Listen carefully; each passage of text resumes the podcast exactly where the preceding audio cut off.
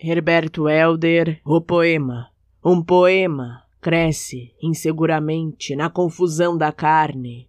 Sobe ainda sem palavras, só ferocidade e gosto, talvez como sangue ou sombra de sangue pelos canais do ser.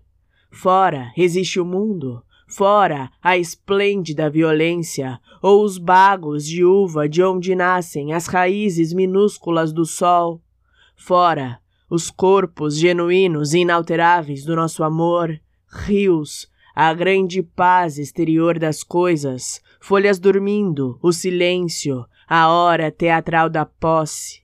E o poema cresce tomando tudo em seu regaço, e já nenhum poder destrói o poema, insustentável, único, invade as casas deitadas nas noites, e as luzes e as trevas em volta da mesa, e a força sustida das cisas, e a redoma e livre harmonia do mundo.